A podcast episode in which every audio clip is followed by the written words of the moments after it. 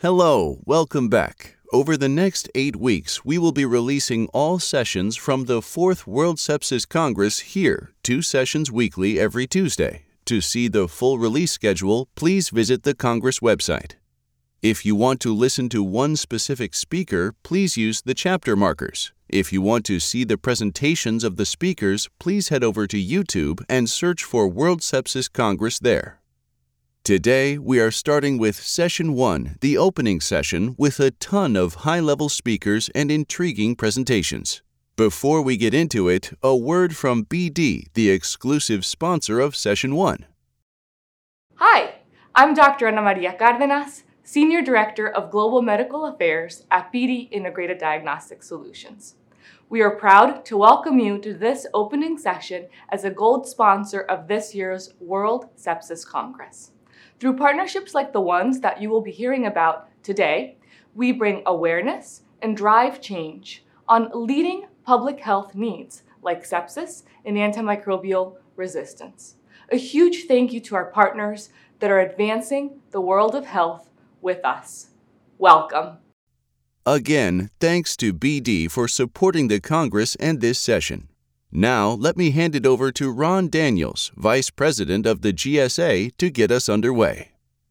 Hello, and a very warm welcome from everybody at the Global Sepsis Alliance to our fourth World Sepsis Congress, a congress which will address one global health threat the threat posed jointly by sepsis, pandemics, and antimicrobial resistance.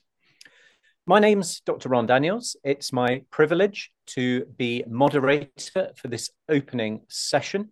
My background is an intensive care doctor within the United Kingdom. I'm Vice President of the Global and Chief Executive of the UK Sepsis. I would like to invite colleagues and friends from all over the world to participate actively in this Congress. But before we move on, I'd like to hand over to my friend and colleague, the president of the Global Sepsis Alliance, Professor Tex Kissoon. Thank you very much, Ron. Colleagues, friends, and distinguished guests, I bring you greetings and a good morning from Vancouver, Canada, and a warm welcome to all attendees joining us from across the globe. Whether it's a good day, good evening, or good night, wherever you are, I hope you are keeping well and safe. We gather here today to address a topic that has become all too familiar in recent times sepsis. The devastating effects of this condition has been brought to the forefront by the ongoing COVID pandemic that has affected millions of people worldwide. Sepsis is not just a medical condition, it's a crisis that affects patients, families, healthcare workers, and society uh, uh, as a whole. The toll it takes on our healthcare system and society cannot be underestimated. The need for effective treatment and preventative strategies have never been more urgent. I am proud to say that the Global Sepsis Alliance and regional alliances, along with our WHO colleagues, among others, have made significant progress in prevention and treatment of sepsis. However, we must acknowledge that there's still a lot more work to be done as we gather here today, we renew our commitment to this cause and strive to make further advancements in the fight against sepsis. I am thrilled to announce that for the first time, we are offering CME credits for these sessions. This highlights our commitment not only to share knowledge, but to promote continuous learning in the field of sepsis. All sessions are recorded and will be released on YouTube and Apple Podcasts. So if you miss a session, please subscribe to our YouTube channel to access uh, the, the talks. The conference features 16 sessions with over 85 speakers from 35 countries that address various aspects of sepsis, including clinical care, cutting edge research, AI, big data, policy, diagnostics, AMR, patient safety, and much more, including quality improvement and advocacy. With such a wide range of topics covered, there is something of relevance for everyone. Uh, I am delighted to share that we have over 15,000 registrants from 190 countries, which is a testament to the importance of this topic and the impact it has on people's lives worldwide. I'm excited about the opportunity to learn from each other and to collaborate to make a positive difference in the fight against sepsis. Before we officially begin the Glo- uh, fourth Global Sepsis Alliance Congress, I would like to take a moment to acknowledge and thank our office staff, uh, the scientific committee, speakers, moderators, and the tech team who have worked tirelessly to ensure the success of this event. Their dedication, talent, and hard work have been instrumental in bringing us all together today. I would also like to thank our sponsors, BD, bioMérieux, Thermo Fisher, Bill and Melinda Gates Foundation, Janssen, Radiometer, Abionic, and the Waltrop Bergman Foundation, who have been and continue to generously support us over the years. Without the help, uh, we would not be here today. today. Once again, I would like to express my sincere gratitude to all of you for joining us at this important event. I hope that the insights gained and knowledge shared during this conference will help pave the way for a brighter future in the fight against sepsis. Thank you very much. And I hand you over to our um, moderator, Ron Daniel. Thank you.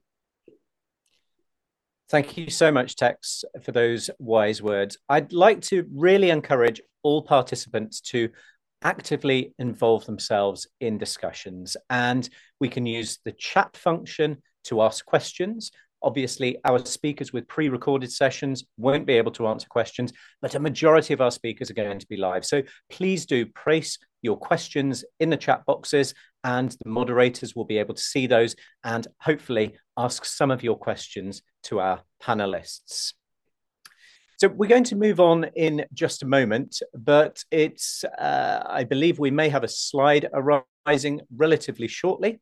Um, I would like to thank our exclusive sponsor for this opening session. Um, a company which you know needs little introduction to those involved in infectious diseases and sepsis who have worked not only in the scientific and academic spaces, but also in the policy and advocacy spaces. So thank you so much to BD for sponsoring this session.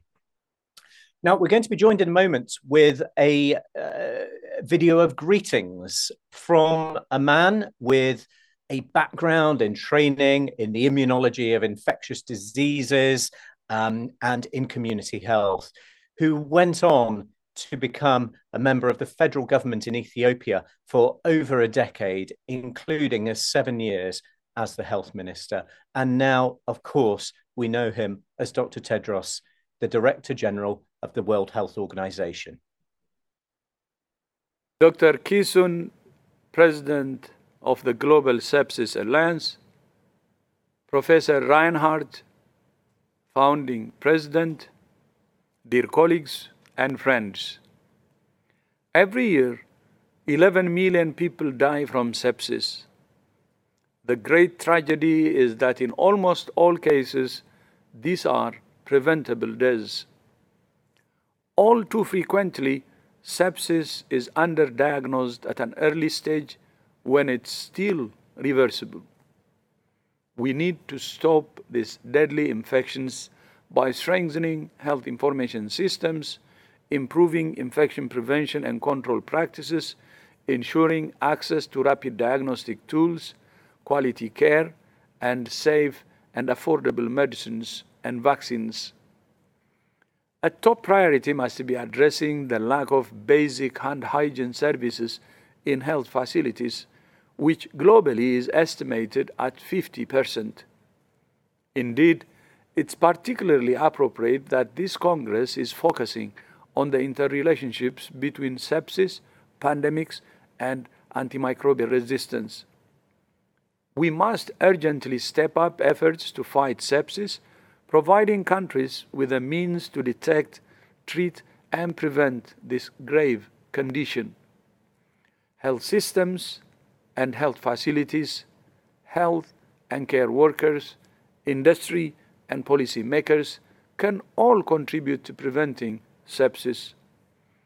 Patients and their families have an important role to play too, as advocates for better and safer care. We thank all of you who have dedicated their work to this cause. We encourage you to continue fighting against sepsis as a global health threat. I thank you. Vielen Dank.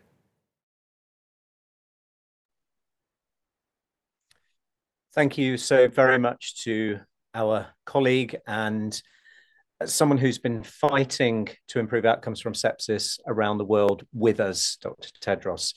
Uh, I hope we now have um, live from the Federal, Federal Ministry of Education and Research in Germany, Veronika von Messling. Um, Veronika? We yeah, hear and see you loud and clear.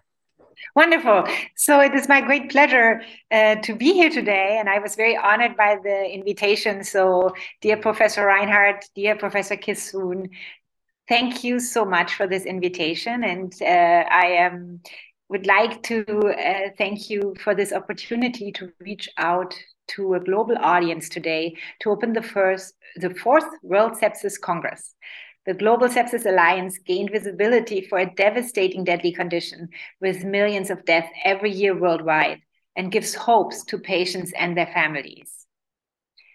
The German Federal Ministry of Education and Research, which I am representing today, acknowledges the burden of this condition and the necessity for effective prevention, diagnostics, and treatment. Consequently, BMBF has been supporting sepsis related research since quite a long time. Funded research projects cover nearly all aspects of this condition, from diagnostics through the development of clinical guidelines up to research on new vaccines or antibiotics. We are also convinced that sepsis needs to be tackled globally and that global cooperation has immediate benefits for patients wherever they live. Therefore, our support doesn't stop at German borders, but rather we invest in international research cooperations on sepsis with a particular focus on African countries. Although significant improvements in the diagnostic and in the treatment have been achieved, sepsis remains one of the most severe health threats worldwide. Related to sepsis, antimicrobial resistance is an increasing challenge which we have to face already now and even more so in the future. New antibiotics, surveillance, strategies for prevention and vaccination are very much needed. The SARS uh, pandemic demonstrated that this has to happen in a one health approach, which encompasses the health of humans, animals, and the environment we all share. Another very important component of the battle against sepsis are solid, resilient health systems worldwide. Because of that, BMBF supports public health and health systems research in the context of global health as a specific emphasis. During the following days, the speakers will share best practice examples and how to tackle sepsis. This exchange and the perspective of patients and other stakeholders will hopefully lead to a fruitful meeting and generate important progress in this really important area. I wish you, I wish you a successful meeting and very interesting discussions. And I'm personally delighted to be in an online meeting for once again and uh, experiencing this international presence from from the safety and comfort of my office. So I'm very curious about the discussions and and the multitude of voices we will be hearing. Thank you so much and good luck. Thank you, Professor Dr. von Messling, for your for your words of wisdom, your your kind words, and your contribution. Um, before we move on to the main speakers of the session, um, I, I, think I'd, I'd, just like to highlight what, what, I'm seeing in the chat. We, we have incredible representation from so many countries. Just very briefly scrolling Tanzania, from Australia, from Peru, from Serbia, Rwanda, Colombia, uh, Tanzania, just so many countries. It's wonderful to bring people from such diverse backgrounds, such diverse healthcare systems and economies together into one session. It really is so important. I'm now delighted to introduce um, with a session on sepsis and the achievement of the Sustainable Development Goals, the administrator of the United Nations Development Programme, Achim Steiner. Uh, as we all know, Achim Steiner has been a global leader in sustainable development, climate resilience, and international strategies for cooperation for, for almost three decades now, working tirelessly. So, very much look forward, um, Achim, to, to hearing what you have to share. Professor Dr. Konrad Reinhart, President of the Global Sepsis Alliance, Excellencies, ladies and gentlemen, it is a timely moment to raise awareness of the global health threat posed by sepsis. This life threatening response to an infection remains under recognized. If not diagnosed early and treated promptly, it can lead to shock, multi organ failure, and death. Indeed, patients who are critically ill with COVID 19 and other infectious diseases are amongst those at higher risk of developing sepsis and eventually dying from it. Known as the silent killer, sepsis kills someone every 2.8 seconds. Yet sepsis is not merely an issue confined to the health sphere. It is also a pressing development issue. Approximately 85% of sepsis cases and sepsis related deaths worldwide occur in low and middle income countries. It particularly affects vulnerable populations, including those aged over 60, newborn children, and people with pre existing conditions. Indeed, reduced access to infection prevention strategies and resilient healthcare systems in developing countries is resulting in significantly poorer outcomes. We know that tackling sepsis is crucial to achieve the Sustainable Development Goals, or the SDGs. To achieve the SDG 3 targets, including the reduction of child mortality, and to expand universal health coverage, we must accelerate action to address the burden of sepsis in both high and low income countries. With the recognition that most cases are either preventable or treatable if caught in time, the World Health Organization is leading global efforts to tackle the scourge of sepsis. That means acting upon the lessons of COVID 19, focusing on equity, strengthening health systems, and investing in prevention. As a foundation, hygiene is vital we must ensure that everyone has access to safe and clean drinking water and sanitation. Notable progress is now being made. For instance, between the years 2015 and 2020, 107 million people gained access to safely managed drinking water at home. In addition, the United Nations is providing healthcare workers with vital skills. It is also informing communities on infection risks and the need to promptly seek care. We know that prevention is a first line of defense against sepsis. To this end, the UN family is working to ensure access to safe and affordable medicines and vaccines which reduce the risk of contracting infections. Look, for instance, to the work of Gavi, the Vaccine Alliance, which is supporting immunization programs in developing countries through public private partnerships. Led by key actors, including the World Health Organization and UNICEF, our sister agencies, this work is ultimately helping to prevent millions of sepsis infections.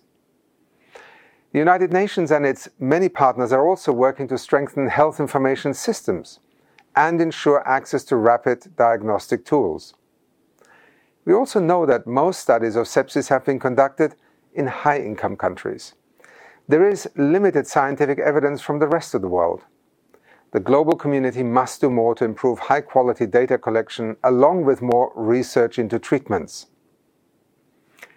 We also need a renewed focus on sepsis prevention amongst newborns and on tackling antimicrobial resistance, an important driver of the condition.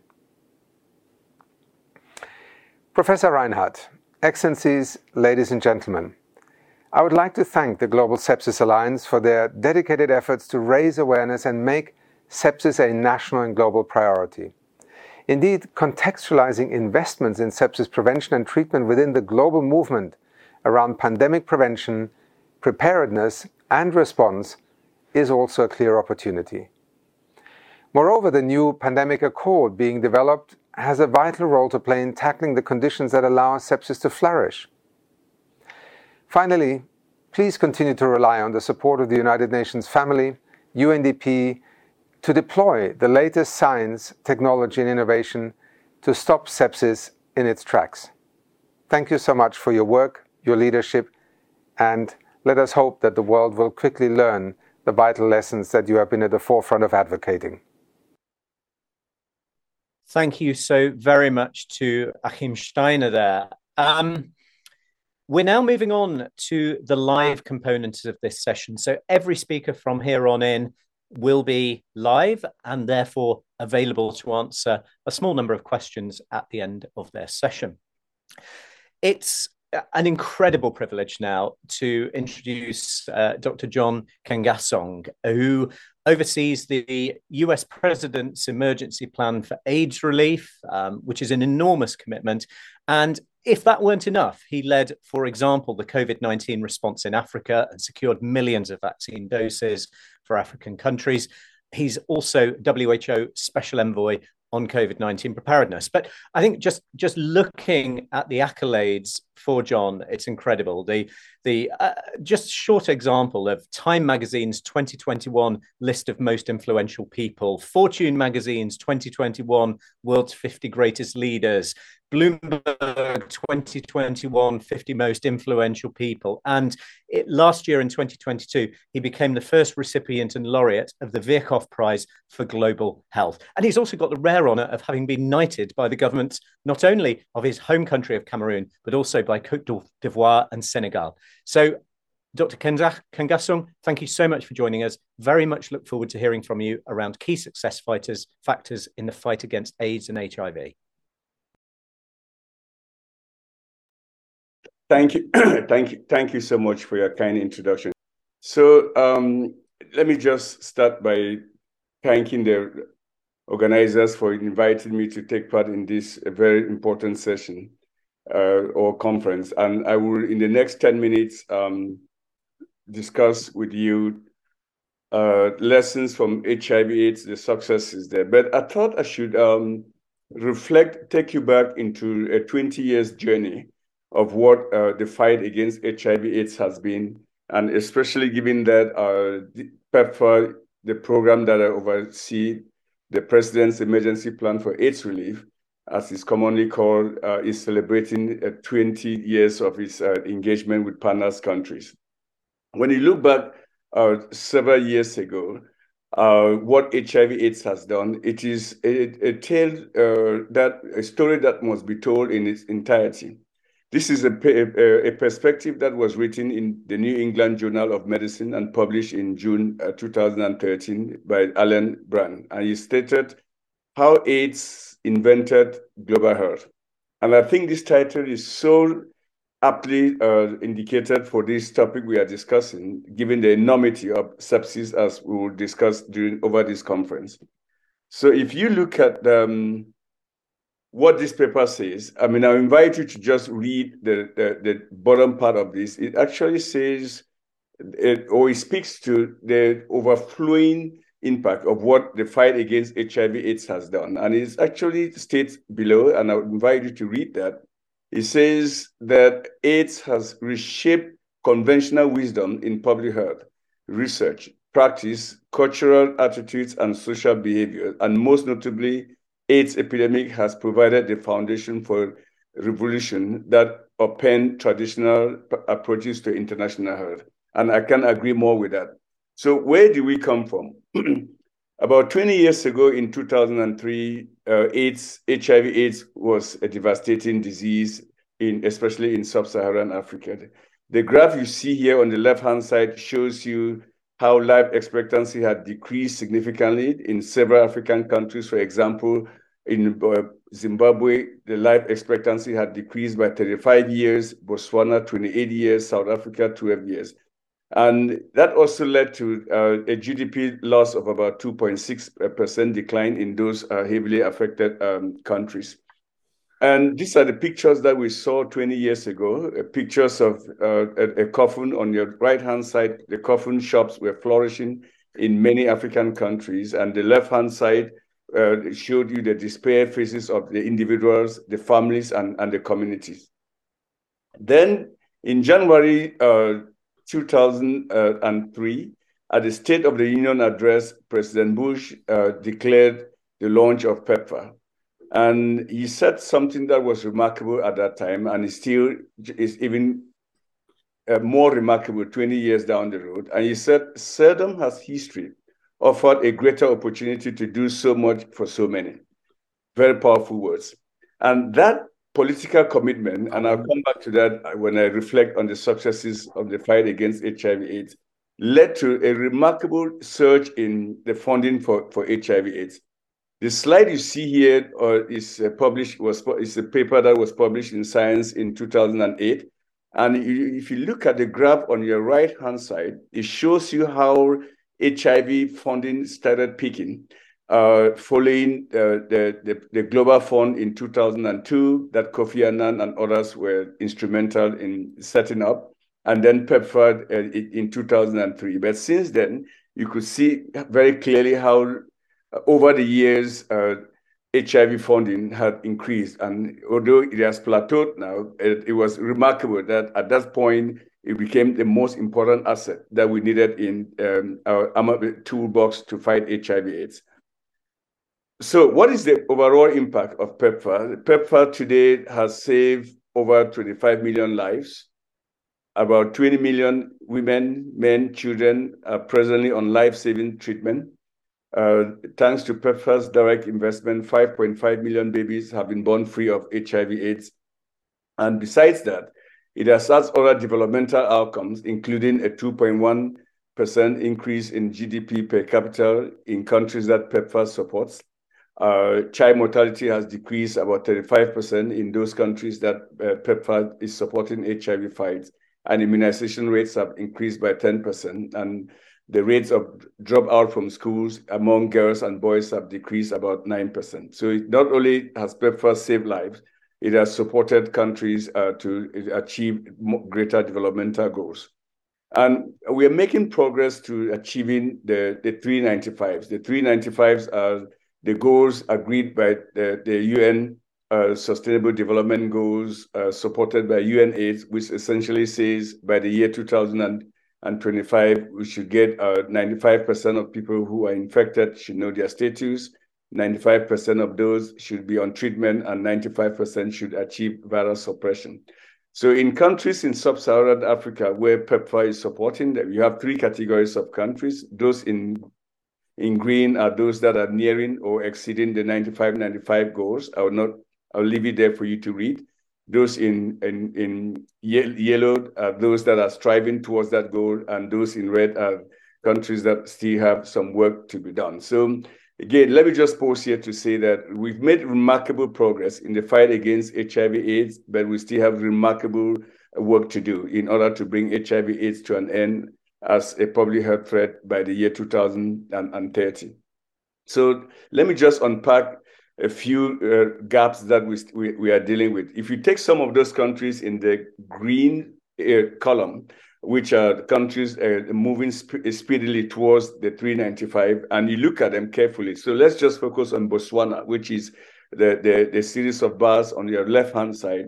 Uh, the dark barred is uh, uh, individuals who know their status, and or people living with HIV/AIDS who know their status. The, light blue are individuals that are on treatment of those who know their status, and the green are those with undetectable viral load. Clearly, Botswana has, uh, has exceeded 95, 98, 98. And uh, that is also true for Eswatini, Malawi, and other countries. But if you now unpack those, those countries carefully. I'll just use one example and to illustrate that Botswana, Eswatini, and Malawi. You realize that if you look at, uh, you focus your analysis on the age group between 15 to 24, there's a lot of work still to be done. If you recall, Botswana um, had exceeded 95 when you aggregate the entire population. But for young people, you still have a lot of work to do, especially in the first 95, which in this age group, only 85% of those living with HIV/AIDS know their status. And on your right hand side in Malawi, that number decreases to about 74%. So that is a big gap there. So why is this so? We see, we recognize that 20 years ago, those in this age group were not uh, uh, around. They were not born, and they didn't see the ugly face of HIV/AIDS. Uh, thanks to the success of programs like the Global Fund and PEPFAR, UNAIDS, and World Bank and others, uh, we successfully cleaned the ugly face of HIV/AIDS, And these young people are not seeing this. And so that becomes a very, very vulnerable group that we must focus on. In countries that are reaching 95, 95, you see a remarkable trend where the number of, of, of new infections, that is the green bars, are decreasing steadily. And, and the line is actually uh, crossing over the number of total deaths there. That is what you want to see. And that's what you, you, you achieve when countries have exceeded their 95, 95, 95. On your right hand side is, is Mozambique, that a country that has not reached that target. And you can see that the number of new infections is still higher, remarkably higher than the number of deaths. And you want to continue to bend that curve down as much as possible. So where do we go from here? So if we continue to do what we're doing, accelerating the number of people that we are putting on treatment, that is the blue bars, then, then there's a chance that arrow, the, the dotted line can continue to go move forward and will hit the 2025 target, which is what way we want to be uh, by 20 uh, uh, to achieve the 395s.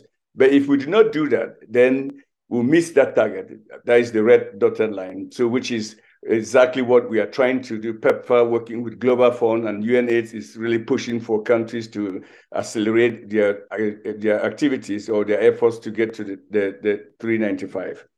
So again, uh, we have three milestones to reach.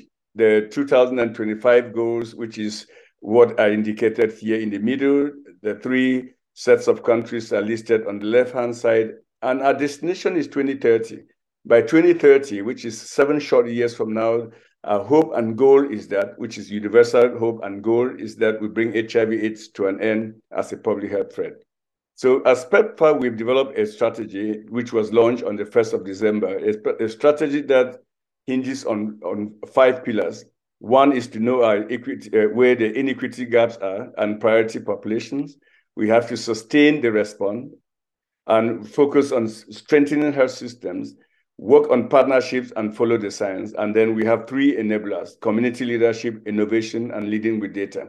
I think this slide is so up for the conversation we're having with sepsis because as the previous speaker said, we have to address issues of inequities and health systems to address uh, the challenge, the, the global challenge we have with, with sepsis. Let me just go through very quickly in my remaining minutes uh, to address some of these gaps. In some countries, we continue to see that uh, the burden of the new infection is among adolescent girls and young women, and it's at times three times more new infections that we see in adolescent girls than the equivalent uh, uh, age group in, in boys. So that is a gap we need to focus on.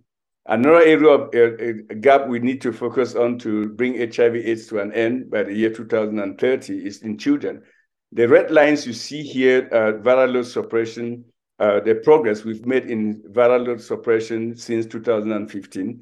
Um, but the blue lines are viral load suppressions in children. Clearly, you see that we've stagnated, and we need to do a little bit more, uh, a better job in identifying children, bringing them into treatment, and suppressing their viremia.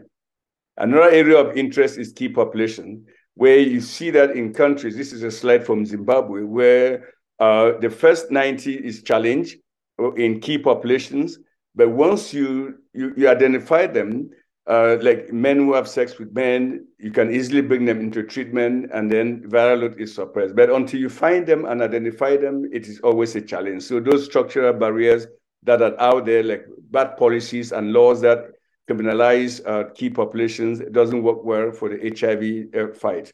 So just as I move to the end, again, our strategy is to make sure that we use this, uh, um, the the leaking sink approach, where we continue to prevent new infections.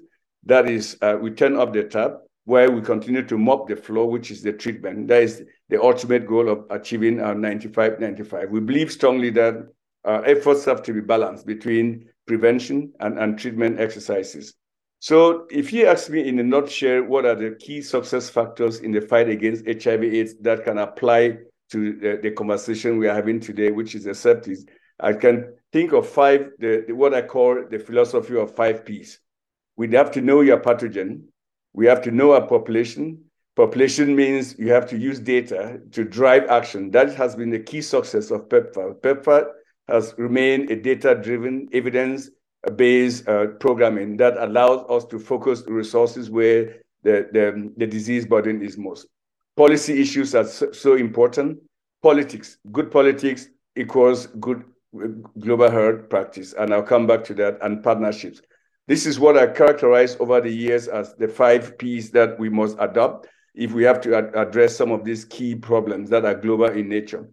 And if you look at this, uh, a story that um, uh, Gayle Smith published in Forbes just a few uh, in 2002, she says the story of HIV/AIDS epidemic is one of tragedy and trauma. It is a story that about political leader, leaders finding common grounds I summarize that reflection in one line, which says, or one equation, which says good politics plus good public health equals million lives saved.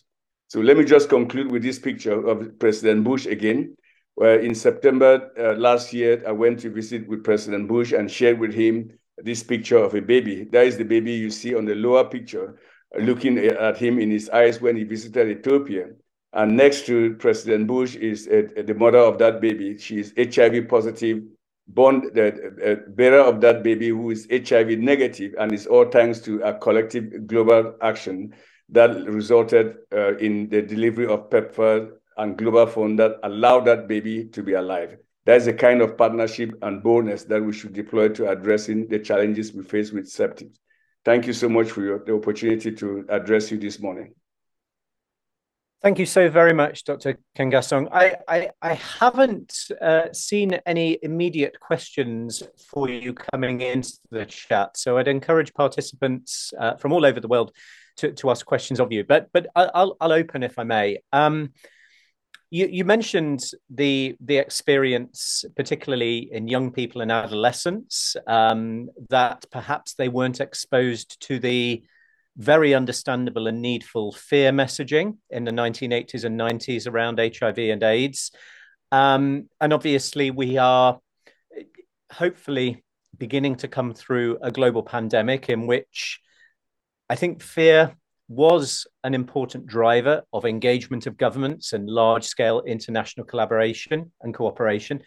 Um, sepsis is is maybe different, and I'm not sure that we should have populations in fear of sepsis uh, in their daily lives. So I, I, think what what lessons from HIV and AIDS in terms of public messaging might be directly important to improving outcomes from sepsis, given that they're slightly different. Yeah, they're, absolutely slightly different. But uh, as I what I concluded with uh, the philosophy of the five P's is what um, I have reflected on over uh, the years, and regardless of the pandemic or the epidemic you're dealing with, you you want to be sure that you you you galvanize the population. Okay, that, that you bring full awareness to the population.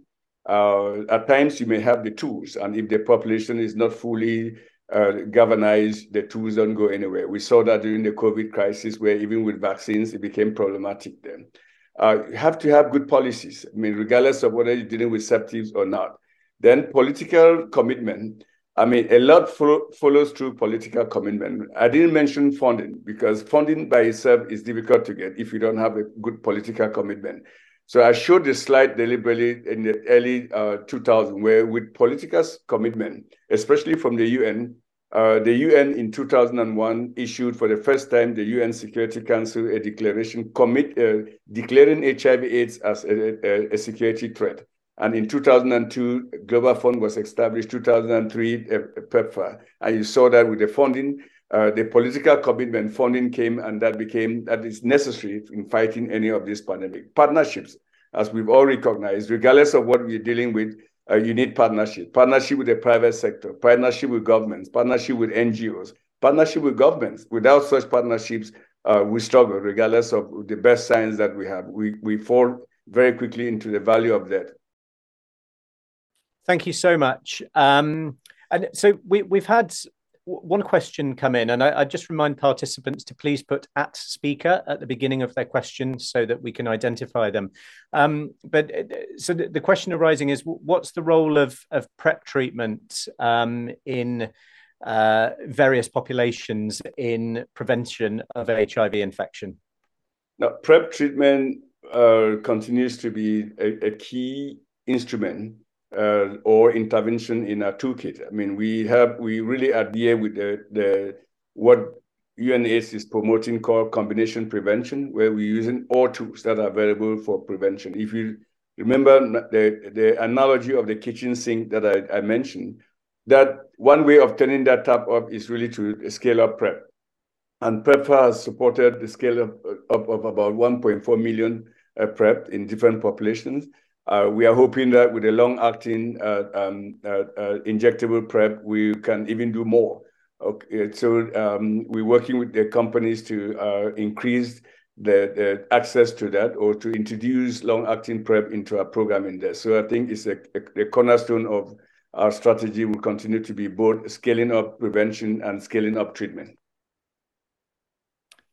Thank you so much for a very detailed answer. And uh, there's no more questions arising, Dr. Nkengasong, although there are plenty of people saying thank you for your wonderful presentation within the chat. So I'd like to thank you very much for participating in the Fourth World Sepsis Congress. And we shall move on to our next speaker. Thank you. Thank you. So the next speaker will not need introduction to anyone who has attended a World Sepsis Congress or been involved in the international fight against sepsis. Um, Professor Dr. Konrad Reinhart is the international champion of sepsis, without whom we would not be here. He is the founding president of the Global Sepsis Alliance. He worked with a very small number of us in those very early days um, to initiate the concept of World Sepsis Day and the World Sepsis Declaration. And for those of you who don't know about the World Sepsis Declaration, we would urge you to go to our website and find out more about that and perhaps to sign it. Um, Konrad's former chairman of the International Sepsis Forum and very active not only internationally, but also in research and in advocacy in his home country of Germany. So, Konrad, is going to talk to us about key lessons around sepsis getting on the international agenda. Thank you, Konrad. Thank you, Ron, for your kind uh, words. And um, I would like to uh, really thank also Dr. Nkengasong uh, on his excellent presentation because we can learn from him so much, especially in respect to the five P's he mentions this especially applies to sepsis uh, under the aspect of the role of also policy and not only science uh, is uh, uh really uh, crucial. So this is my conflict of interest.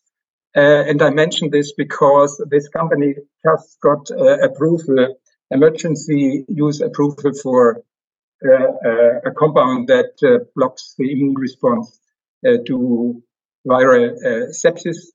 And uh, we just heard how important science is. I also would uh, follow up to the introduction by Dr. Tedros, who rightly has mentioned that it's indeed a tragedy that most of deaths from sepsis are preventable. And this complies completely with the vision that we had uh, when we founded the Global Sepsis Alliance to come and to get to zero preventable deaths. It's bad that in contrast uh, to the fact that everybody knows now what HIV is, what cancer is, what stroke is, but that sepsis is a life-threatening condition that arises when the body's response to an infection ensures its own tissues is not well known. And this is really important given that we it was already understood or argued that probably except from a few conditions patients seem not to die from the pathogen but rather from the body's response to infection rather than from it. And in the meanwhile uh, we have learned these lessons and better understood what happens especially on the level of the cardiocirculatory system and also on the level of the microcirculation, and that there will be potential treatments uh, which add to the treatment against the pathogen. And you had the numbers by Dr. Tedros, and this indeed were the numbers from 2017. in the meanwhile, there are additional reports from the authors of the Global Burden of Disease report from 2019, which suggests 13.7 million infection related deaths, and there 7.7 million deaths were associated with the most common um, infectious syndromes uh, caused by pathogens. And according to their uh, criteria of the Global Burden of Disease report, this makes that the, the second leading cause of death globally only for bacterial sepsis. And we all know that COVID 19 adds to the burden of sepsis, and that interestingly was already mentioned in the report, that accompanied the WHO sepsis resolution, which we are, we are able to achieve in 2017, that also viruses, be it the influenza, be it dengue, be it SARS-CoV, be it MERS, be it yellow fever virus, etc., add to this uh, burden. And in 1900, Sir William Osler, one of the leading physicians of his time, made the point that humanity has but three great enemies fever, famine, and war. And of these, the greatest by far are the most terrible is fever, speaking about infections and, and, and, and obviously the more severe uh, sepsis cases. And if you look at the numbers, this is still true uh, today and compared to uh, hunger uh, and deaths by by war and and also in comparison to um, cancer and and and and of course also AMR is a big issue and it's hard to understand how come that such a global burden was not perceived and is not known uh, until, uh, and we are just at a start in the meanwhile. And ironically, this has to do with the success in the fight against sepsis, especially in the high income countries at the US, where due to measures which, have been already mentioned, mostly public health measures, including uh, chlorination of water, sanitation, but also developing antimicrobials and vaccines, etc., led to the notion by quite a number of influential um, policymakers that the book of infectious diseases might be closed. And of course, this was a, a Western perspective because it's clear, and it was there were no data, of course, at this time that 80% uh, of infections uh, come from low and middle income uh, countries. And even in the high income countries. So this is recent data that you can find on the website of the Department of Health uh, in the United States that more than 1.7 million annually uh, develop sepsis there and uh, that uh, nearly 270,000 annually die. And the healthcare cost of this is 62 billions.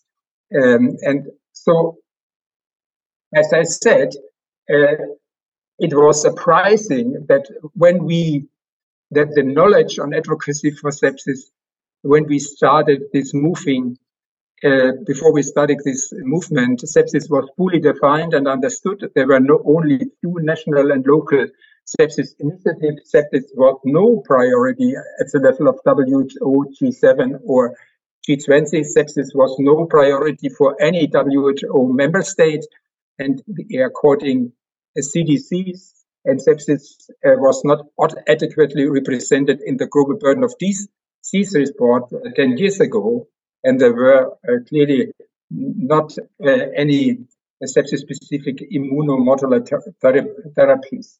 So we have made some progress since the launch of the sepsis declaration, which was rightly, rightly mentioned by uh, Ron Daniels, who had a big role in his country um, that now we better understand and have a clear definition that I mentioned what sepsis makes it different from uncomplicated infections. We have more than 100,000 member, organiz- uh, 1, 1, member organizations. and regional sepsis alliance on all continents. The WHO sepsis resolution was adapted and sepsis was addressed by the Global Burden of Disease report. And still, it's few countries, uh, about 20, who have launched in the meanwhile national sepsis programs and also quite a number of CDCs, ironically not the European Center of Disease Controls, have addressed sepsis in the meanwhile. And I mentioned these reports that have been published in addition um, to uh, the, the, report that we uh, published in 2020 in the Lancet on the first study on the global burden of, of sepsis. So we had to learn, and we can still learn, as we heard, a lot from cancer. And they already in the 40s, 50s uh, understood that for any illness to rise to political prominence, it needed marketing. And, and disease needed to be transformed politically before it could be transformed scientifically. And you can read this nicely in this um, book by this Pulitzer Prize author and uh, oncologist, Siddhartha Mukherjee. And um, that's what I was so pleased also to hear what Dr. Nkengasong has said. And they asked rightly for a moonshot for cancer and the Manhattan Project for cancer. And they had big ads just to mobilize policymakers in the Washington Post, etc., and, and address the high ranking policymakers. So we consider it a great success that in 2017 the WHO adopted this resolution, which was one of our priority when we got started with the Global Sepsis Alliance and people like Margaret Chan, uh, uh, former Minister of Health, and the former Chancellor, Chancellor Minister have done a great job to support this. And clearly, Sir Liam Donaldson mentioned on the occasion of the adoption of this resolution, was patient envoy and still is for patient safety at the WHO, that indeed the public and political space is a space where sepsis needs to be in order to things uh, to change. So, and as mentioned, we, it's requested and this resolution urges its member state to include sepsis in the national health system strategies. And the key approaches, and you heard this already uh, by Dr. Steiner, is prevention of infection by vaccination, clean care, early recognition, because sepsis is an emergency, as it's stroke and myocardial infarction, and appropriate supportive care. We were very pleased that also the former commissioner of health and food safety, uh, Andriukaitis, who is a heart surgeon became the patron when we founded the uh, European Sepsis Alliance. And, and he rightly declared that sepsis is the most preventable cause of death and disability at Europe. And, and, but this is not, and this is based on data from Sweden, where we have data from health records. But uh, normally, what is uh, documented in, in the ICD classification is only less than one quarter or of, of sepsis cases. So what helped us to increase uh, the awareness for this hidden healthcare disaster because it's still hidden. It's a hidden pandemic. It was indeed research on the magnitude and the health economic burden of sepsis, the proof that infection prevention, early recognition, and the quality of healthcare systems works and is important and foremost, involvement and advocacy of patients and family also made a big difference. And, and clearly also the fact that we initiated this healthcare, the World Sepsis Day movement, and were learning from each other. This was already mentioned how important this is, made a difference, and that we got quite a number of high ranked policymakers and parliamentarians be, behind our goal.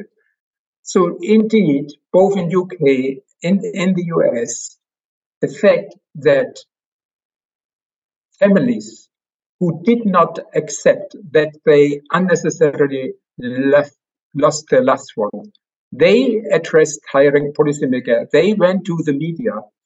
And this was indeed a game changer.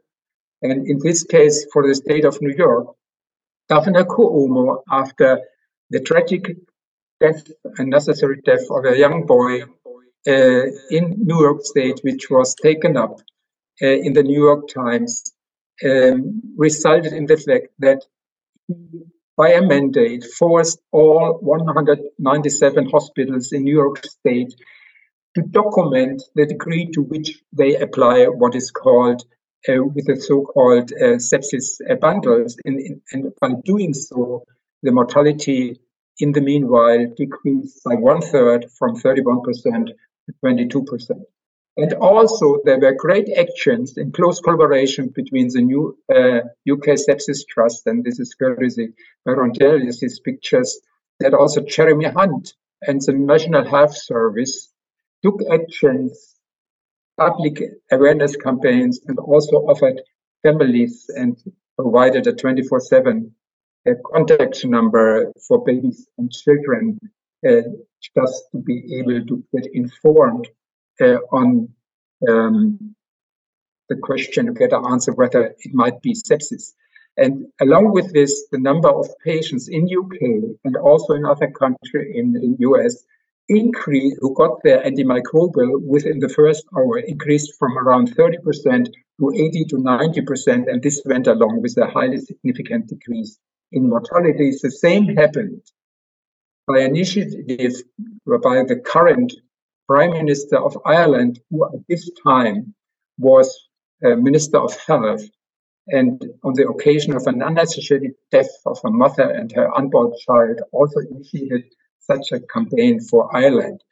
And simply by implementing rapid response teams in UK, in, in, in Australia, and, in, and made it mandatory for every hospital to have it, mortality by IC, from ICU traded uh, sepsis halved between 20 and 2012, which supports the, the fact that the quality of a healthcare system uh, really works and that awareness works and that a culture uh, which is also reflected by having critical incidents reporting system and learning from it uh, is crucial. It helps also and is possible on the hospital level, which was demonstrated both in Germany by the engagement of esteemed colleagues like um, Dr. Gründling from Greifswald, but also by the CEO of Northwell Health,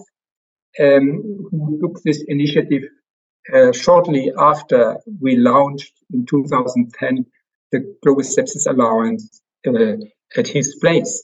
And I mentioned already, we need indeed to learn from each other. And we do so and by implementing simple measures to improve sepsis recognition, prevention, uh, and reporting outcomes, uh, we can make uh, a difference and millions of lives could be saved life. And it's hard to understand, as I mentioned already, that despite the high incidence of sepsis and the fact that it has been demonstrated that it's preventable, uh, that only 20 countries so far have adopted uh, uh, according national strategies or have at least decided to go along these lines. So that's it's very encouraging that the German Minister of Health, which who we communicate quite closely and whom we have also awarded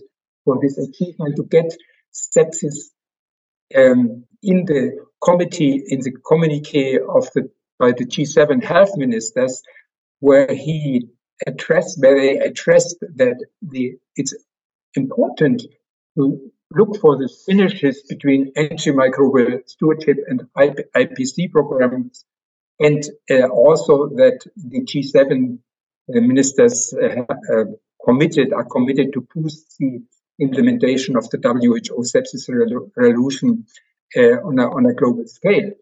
But also the WHO need to make sepsis really a top priority and integral part of their high profile WHO United Nations campaigns on the level of the WHO headquarters and regional offices, which is not yet the case um, in all their important programs.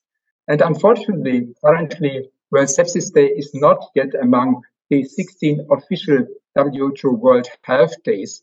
And as I mentioned, it was very important to educate not only healthcare workers, but also lay people around the globe. And these are goals that we have to look for. And to finalize and to make this fun, that, and this is another analogy to HIV AIDS, without research and without private public partnership and develop innovative therapeutic approaches, we can add, in addition to quality improvement of and implementation of what we know. So this is data from a good friend, Dr. Giamarellos, also the chair of the European Sepsis Alliance, who demonstrated that with an interleukin receptor antagonist, they could significantly reduce in patients at high, uh, higher risk patients of COVID-19, um, the, the, the co combination of, of death and the requirement of uh, mechanical ventilation. And this effectiveness of this compound was also reflected in the WHO 10 point uh, scale. And lastly, both these approaches, uh, uh, this approach uh, has been uh, approved now by FDA and EMA for emergency use authorization. And likewise, as I mentioned, um, this data recently published in Lancet Respiratory, uh, which resulted in a 27 point uh, mortality reduction in COVID-19 uh, sepsis in the sickest patients, who most of them were already in mechanical ventilation and for the pre-defined defined European, Western European population, the uh, effect was even higher. So in summary, at the end, um, one advantage of the pandemic, if you want to call it, was that the potential of immune modulatory therapies um, and is has been rekindled and readdressed in this uh, pandemic, and now it is part of our uh, um, armamentarium, if you want to say so. So to finish, general lessons that we learned uh, also from the pandemic is that improvement of health literacy in the community is key. Strengthening of quality improvement of healthcare systems. The better the development and better access to effective antimicrobials and not only antimicrobials because, because we need to realize that about 30% of all sepsis cases are due to viral infections. Access and encouragement to use available vaccines on a global scale. The improvement of access to sensitive and specific microbiological tests, which is not yet the case in most parts of the world is crucial. And finally, uh, also the access to intensive care and effective immunomodular therapy uh, needs to be uh, a right, a human right, as Dr. Tedros mentioned it, um, uh, all over uh, the world. And so please share our vision, uh, which is zero zero preventable deaths from sepsis. Thank you so much for your kind attention. Thank you so very much, Konrad, and you know, interesting and highly relevant observations on the rekindling of interest in immunomodulatory therapy, and and I think precision medicine in in in sepsis and severe infection as well. We are slightly over time, Konrad. So I've just got one question that's come in um, from a French-speaking colleague which really asks um, Should we now be talking about viral sepsis, which I assume means in the wake of the pandemic? Yeah, for sure. And, and as I mentioned, so the, this the fact it's, it's it's part of the sepsis definitions which which we came up in 2016, and it was rightly taken over that all kind of pathogens uh, may result uh, in in in sepsis, and if uh, in addition, if you have infection, be it by malaria or be it by bacteria or virus, and have an organ dysfunction. So this is the definition of sepsis. And for right, we should use this uh, word, and also policymakers should use it, and and everybody should use it because otherwise we won't overcome uh, the poor understanding of sepsis uh, and also not understand the, the real burden of sepsis. Thank you, Konrad. That that's clear, and uh, I obviously fully support and agree with your, your response. So we're going to move on to our next speaker in the interests of time, um, who's going to talk to us about key success factors in the fight against climate change, which is really important that we, we learn lessons from this fight. We're going to hear from Professor Anders Levermann, who is Professor of the Dynamics of Climate System uh, at the University of Potsdam. Um, amongst other things, he's uh, he reports to the Intergovernmental Panel on Climate Change, and he's a heavily published author, as well as leading public debates and often being cited in international media. So, Professor Levermann, thank you very much.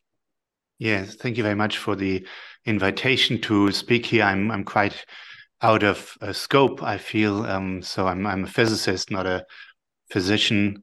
Um, but I'll try to get you give you some information that might be relevant uh, and that you might not have heard about climate change. Obviously, I'm uh, starting by the uh, general features that potentially everyone knows. The Earth is warming. It has been warming by 1.1 degrees, uh, depending on where you set uh, the exact reference time. Um, that is in the pre-industrial area, but um, um, just to put this into perspective, this is 1.1 degrees of uh, global warming, global annual average warming, um, and that is in in Celsius, and uh, that is in comparison to the limit uh, of 1.5 degrees that is um, aimed for in the Paris Climate Agreement, an agreement, an international agreement that has been signed as quick as no other agreement in the history of the United Nations by 195 um, countries in 2000.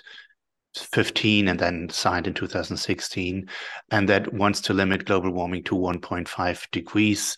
Um, the upper limit of the Paris Climate Agreement is two degrees, and um, since there is an inertia, not in not only in the political sphere and, and the economic sphere, but in the physical sphere of the climate system because the world ocean is taking up most of the heat actually more than 90% of the heat that we are trapping on the planet by greenhouse gases um, and is pumping it into the deep ocean, and that leads to a delay in the response of the surface temperature. Um, we will find, we will even if we start, uh, if we stop uh, emitting carbon dioxide um, immediately, we will have a delayed after uh, warming, if you like, until we get into equilibrium, and that'll bring us close to 1.5 degrees. So I think and a lot of a lot of colleagues disagree, but I think politically, um, it is very unlikely that we keep the 1.5 degrees. I, I, I, shouldn't say a lot of colleagues disagree because um, this is a bad matter of assessment of the political system. In principle, it is possible physically to keep the 1.5 degrees, but um, I think we should uh, we should focus on um, on combating climate change altogether. And let me tell you in a, min- a minute what that means.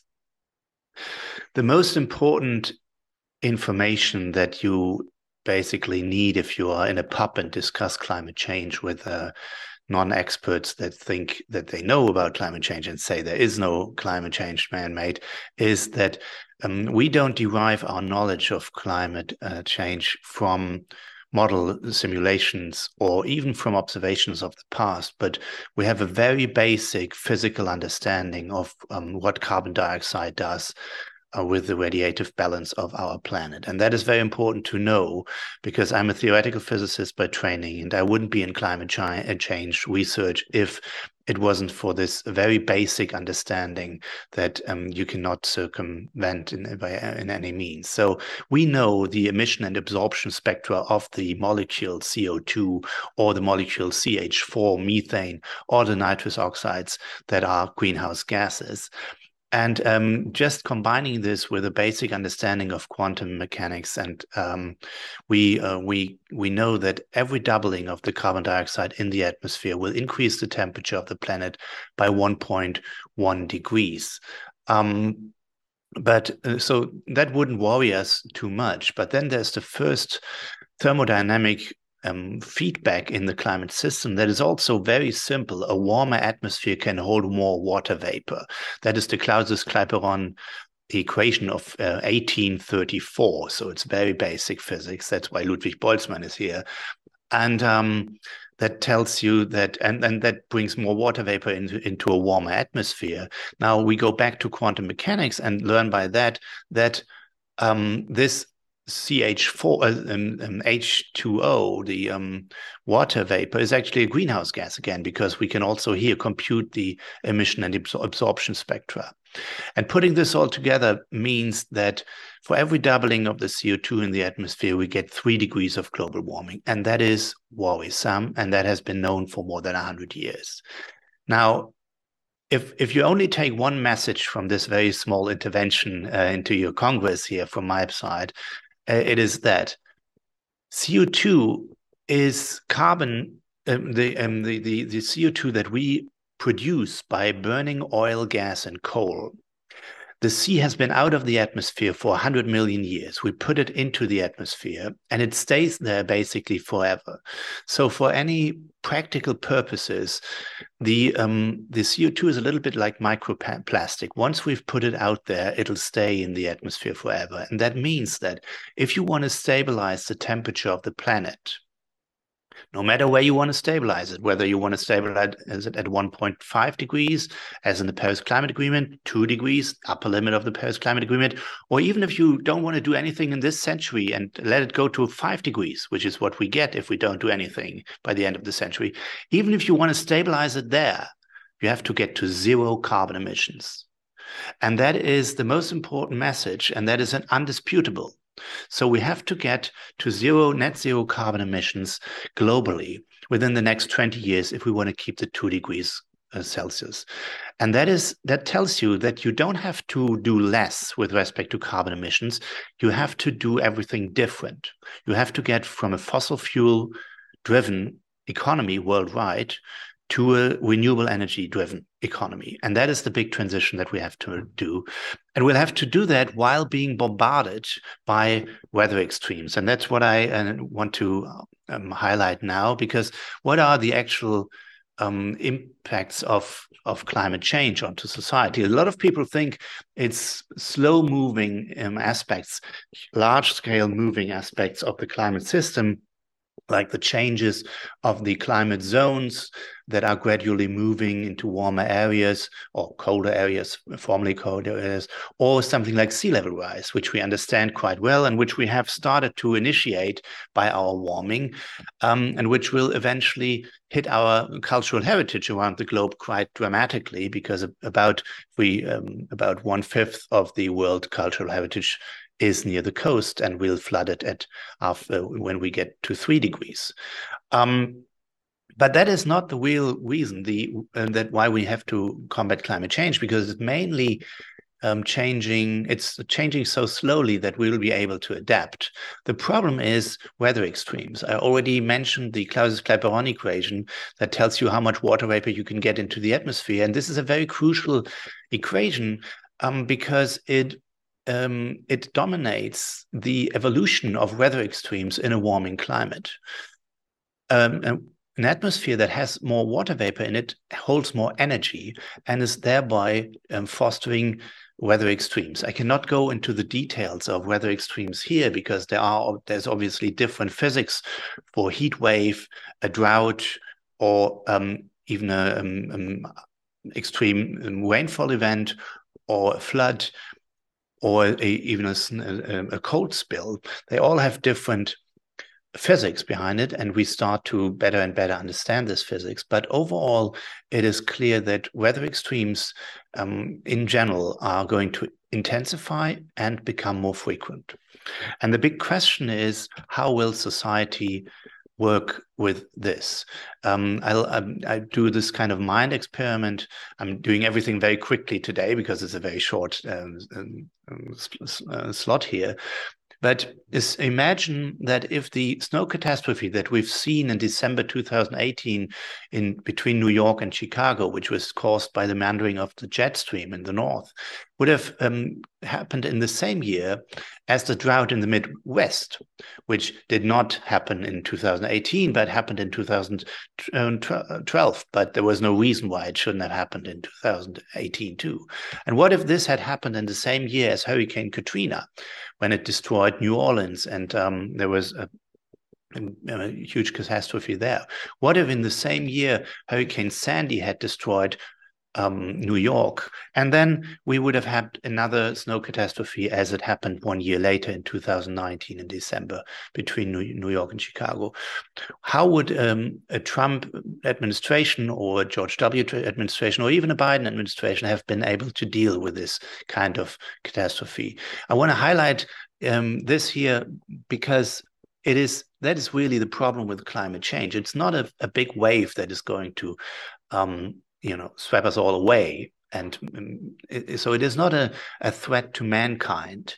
It is um, a threat to democracy. It's a threat to our um, state of law and um, our relatively stable states um, that we um, that we uh, that we live in and, and that we enjoy there is one other possible impact of climate change or cause of climate change that has been that has occurred in 2019 very briefly, and that is a synchronized drought um, in all the three bread baskets of the planet. If the the jet stream actually shows a wave pattern of so-called wave number seven, meaning it has seven bellies around the globe, and when when this wave structure is synchronized or um, stabilized by the Rocky Mountains, then we would have a situation where all um, three bread baskets in the Midwest of the United States, in Europe, and in um, Russia or, and Ukraine are going to be hit simultaneously by a drought, and that could seriously impact our food supply on the planet. In way, we have to account for weather extremes in our future. We know that it's economically best to limit global warming below two degrees. Um, that is, if you take the costs of climate mitigation, of limiting carbon dioxide to um, and going to zero, and if you weigh these with the damages that climate change is going to cost in the future, um, if you weigh these two, then the minimal costs globally are um, around two degrees of global warming. So it also makes economically sense to do to limit uh, global warming. Um, but in some way, well, I want to say that um, climate change is going to ad- hit us from two sides. On the one side, we have to get to zero carbon emissions, which is the biggest structural change in the to the world economy that we have undergone so far, purposefully, not being, you know, um, driven by innovation, by new technologies, but actually by um, purposefully changing something in the world economy. And we'll have to do this while the weather extremes intensify around us, because if we don't combat climate change, um, there is no limit. We can we have enough found enough carbon dioxide. Uh, we have an, found enough coal um, in the ground to elevate temperature by five degrees by the end of this century, by 10 degrees by the end of the next century, and by 15 degrees by the end of the following century after that. So um, the only way to stop, to, to stabilize the temperature of, of the planet is by zero carbon emissions. And um, um if we don't stop it, it, it won't stop. It'll continue. Thank you. Thank you so much, Professor Levermann. Um, uh, so we, we don't have much time, um, but just one question and one observation which are linked, and and really I think bring this together with infection and sepsis. So you might not feel able to answer scientifically, but what is the impact of climate change on the development of new infection? And that links to an observation earlier around the potential for release of historic microorganisms from per- permafrost influenced by climate change. Um, I assume they're talking about extremophile bacteria and similar. Any observations I, or thoughts on those? Yeah, well, um, um like a, an hour ago, I talked to the European Engineering, um, co- um, not Congress, but uh, an association. Um, and what I, I, whenever I talk to industry or like, I, I, talk a lot to to people like you who are not from the field but have a, a, very special expertise in, in in their field, a very important expertise, which I don't know anything about. And the, that's why, why I never never say something about the respective field. But what I can tell you is the following and there are two things that that happen under climate change and under global warming, and that is a shift in certain quantities. That is the shift of the of the climate zones, and these are generally or, or the sea level rise or things like this. So slow moving, large scale things. Permafrost thawing is one of these, and on top of that, there is a like a, a, a firework fireworks that is um, that is weather extremes and that is rapid small scale change that only are localized but come from any direction and are not predictable. So these are the two things that happen and in general this is shaking this the systems that we live in. And uh, and that's probably the the the best information that I can give you is that um, the permafrost thawing is one possible, you know, um, source of, of of new um, of of, of uh, um, biological um, problems that that we we might be facing. But there ca- there could be a number of others. I cannot I, I cannot you know grasp these fully. But the problem is the change, and uh, and I think we we we we don't have something. Um, um, we don't have a like a, an an overall adaptation strategy. Uh, every every different discipline has to work on this separately. Thank you so much for that um, erudite but quite frightening response. And, and I think we, we bring this together, and our president Tex has pointed this out quite rightly that you know we, we need to think about climate change and its impact on emerging infections and sepsis, uh, drought and malnutrition, which might arise related to increased sepsis, together with mass migration and, and, war. And I do note in the chat that we've got colleagues joining us from Sudan, and a warm welcome to them. And these are all going to impact on the existential threat to mankind that sepsis and AMR pose. So thank you so much, um, Professor Levermann. So we need to move on, but just before we do, um, uh, session two is going to start on time. So that will start at uh, 15.30 Central European time, which is in six minutes. You will need to uh, leave this session um, and go to that session if you want to join session two. We're going to continue with this session for another 20 minutes. We've got about 2,000 people with us right now from across many, many countries from all corners of the globe, which, which is absolutely wonderful. So we'll move on. Um, we're going to hear now about the potential of G7 and G20 partners to fight global threats. And we're going to hear from Alan Donnelly, who's convenes the G20 Health and Development Partnership, which is a partnership aiming to make sure that G20 countries coordinate their health innovation strategy, particularly with respect to communicable, communicable and non-communicable communicable diseases. So, Alan, thank you very much for joining us. No, it's great to be with you today and with Konrad, and congratulations to the colleagues from the Sepsis Alliance for organizing the Congress. Um, I think that this is very, very timely um, because uh, in uh, in a, a, few days' time there will be the G7 heads of government meeting in Japan. Uh, then in September there will be the um, heads of government meeting for the G20. And of course, we then move into the UN General Assembly in September, where we'll be looking at universal health coverage. And then next year, at the UN General Assembly, there'll be a special session on antimicrobial resistance. And the one thing that's very clear in terms of the work that I do as an advisor to the Japanese uh, G7 Global Task Force and in chairing the G20 Health and Development Partnership is that we we always fall into the trap of, of having silos when it comes to uh, disease. And I'm not a clinician, I'm a, a former politician. I was a, a, leading member of the European Parliament.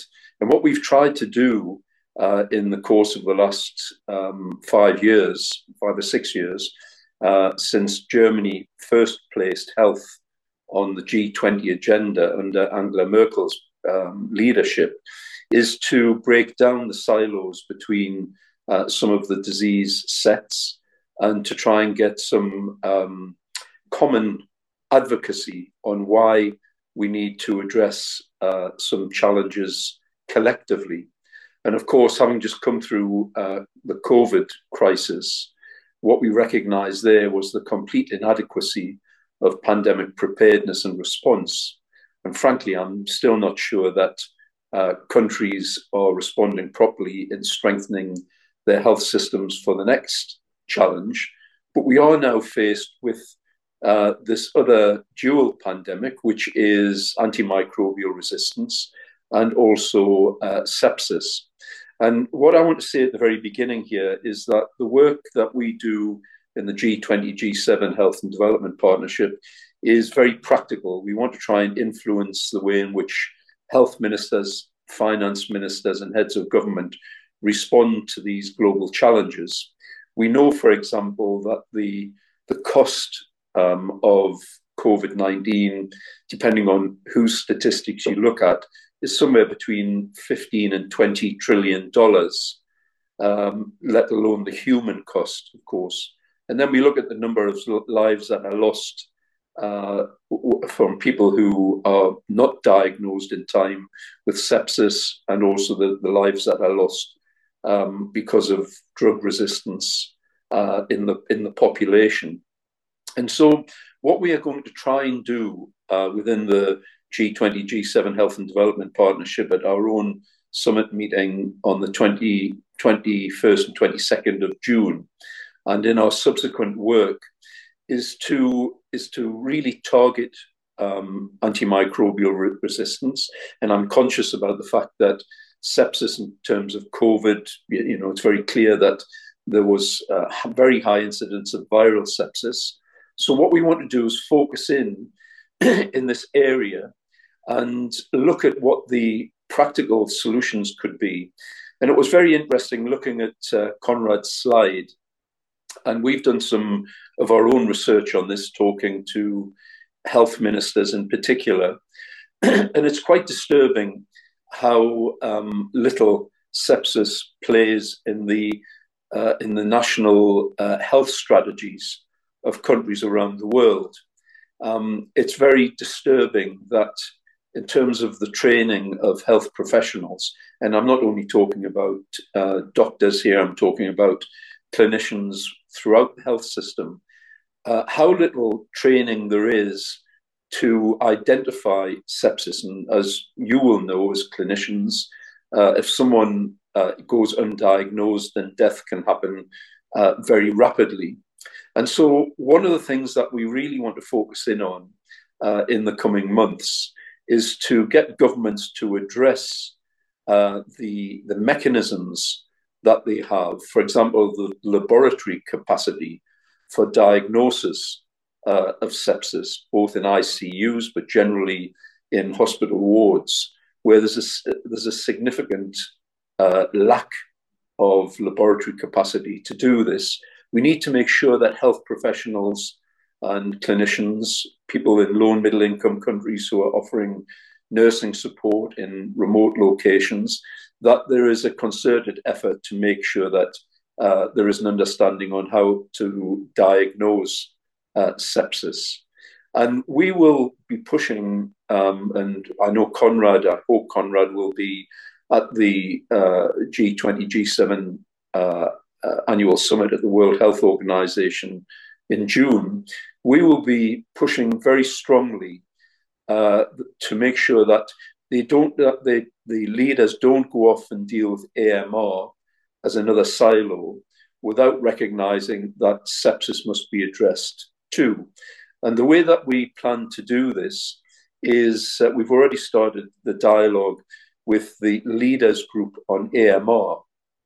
And one of the rapporteurs on this is uh, Dame Sally Davies, who's the former chief medical officer for uh, England. And I was with her last weekend uh, where we were talking about this issue.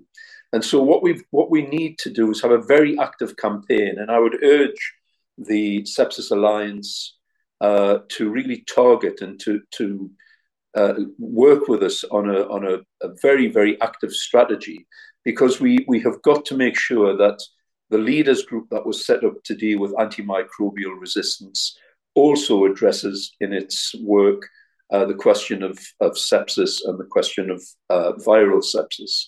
And we've got to have very clear recommendations of what we're asking for uh, if we're going to talk to this leaders group.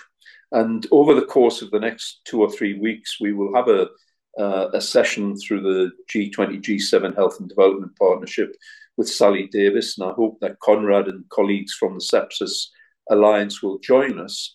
And we need to have a narrative, we need to have a mantra uh, on sepsis so that in the, the work that will be done in the coming months, both in the context of the G20 and the G7, but also in the context of the UN's General Assembly session on universal health coverage and then next year's session on AMR, that we, we have a common narrative uh, on this issue and we're very clear in a limited number of recommendations that we need to put forward.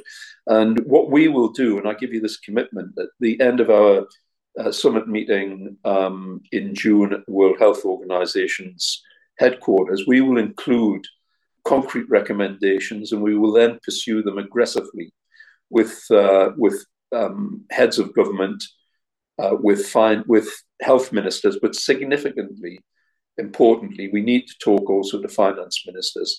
The reason why we got action on funding uh, the vaccine um, for COVID 19 and its eventual rollout, although it was pretty, it wasn't equitable, was because we engaged finance ministers in this discussion. And so we need to talk in a language that they uh, understand.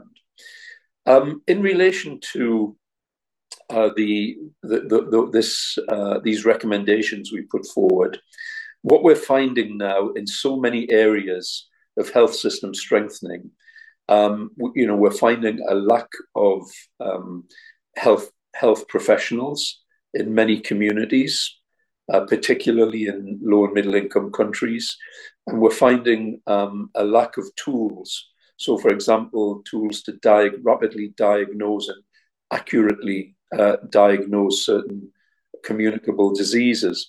And at the moment, we're working with some groups uh, in different countries around the world, uh, looking at the use of artificial intelligence to rapidly diagnose sepsis. And uh, later today, after this conference, actually, I'm in, I'm in Berlin at the moment, and I'll be meeting one of the groups uh, that will be do, that will be that that is working in this very field. So we need good diagnosis we need uh, we need good data. One of the things that moves the, the dial with senior politicians is to be able to present them with accurate data. But again, we're finding that in some hospitals, frankly, they don't really want to report on the incidence of AMR uh, or sepsis. And as I said earlier, in the case of a lack of training, uh, the, the diagnosis, in fact, on sepsis is not uh, is not taking place. And the, the, the lack of um, training in this area, uh, you know, I assumed it was in, in you know, some of the, the lowest income countries in the world. It's not true. It's true also across the European Union, where there, there is simply a lack of training in being able to identify this. So I'd, I'd also like the, the sepsis um, uh, alliance to look at the deployment of artificial intelligence in diagnosis and uh, to see how we can try and introduce this as part of our, uh, our approach to the World Health Organization. Now, given that we're going to be in the World Health Organization's headquarters for our event, and given what Konrad has said about the fact that there, there hasn't been the same recognition for sepsis as there has been for uh, other uh, communicable and non communicable diseases. This will be an opportunity for us to have the discussion with directors from the WHO um, and there will be leading politicians uh, who will be present where we can we can discuss with them on how we take this forward.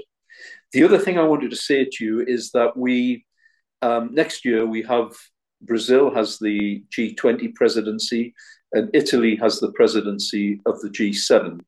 Now we are already having discussions with um, Brazil, and that took place last week. In, excuse me, in Goa at the G20 Health Working Group, and we will soon be talking to the Italians about their G7 presidency. What we would like is for a joint initiative by uh, Italy and by Brazil next year in the run up to the AMR uh, high level meeting, which will take place in New York at the UN General Assembly, uh, for, for sepsis to be incorporated, excuse me, in that discussion. Finally, the um, Saudi Arabia, excuse me, Saudi Arabia has the presidency of the ministerial meeting in November next year on antimicrobial resistance. We are already talking to the Saudis to make sure that part of that ministerial meeting is dedicated to the issue of sepsis too. And we need to make sure that the Sepsis Alliance writes to the Saudis and asks for this to be included in the agenda. So, before my voice gives up, what I really think we need to do is we need a clear set, a limited set of recommendations. We all need to be saying the same thing. We need to be saying those following on from the German G7 uh, presidency in 2022. We need to be saying those at all of the international fora that will be taking place. And certainly the alliance will have our support within the partnership. And then what we need to make sure is that when these uh, meetings, these important meetings next year are taking place on AMR, that it is an AMR stroke sepsis discussion and that the conclusions address the spectrum that uh, AMR and sepsis present uh, to the world. If we don't do that, we will not address universal health coverage. And we are just going to see both the human cost and the financial cost of, of sepsis continue to increase. And it will be debilitating whether you're in a low or middle income country or whether you're in a high income country.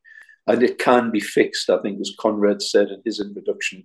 This can be fixed, but we need the cooperation of politicians. So thank you very much. Thank you so much, Alan. Um, I, I'm not seeing direct questions to you in the chat. a lot of agreement around uh, diagnostics, and I would add my own prejudice. This is around proper systems integration of point of care diagnosis and uh, diagnostics and rapid access by clinicians as, as well as data. So in the interest of time, I'll, I'll just ask one question because none, none, are coming in through the chat.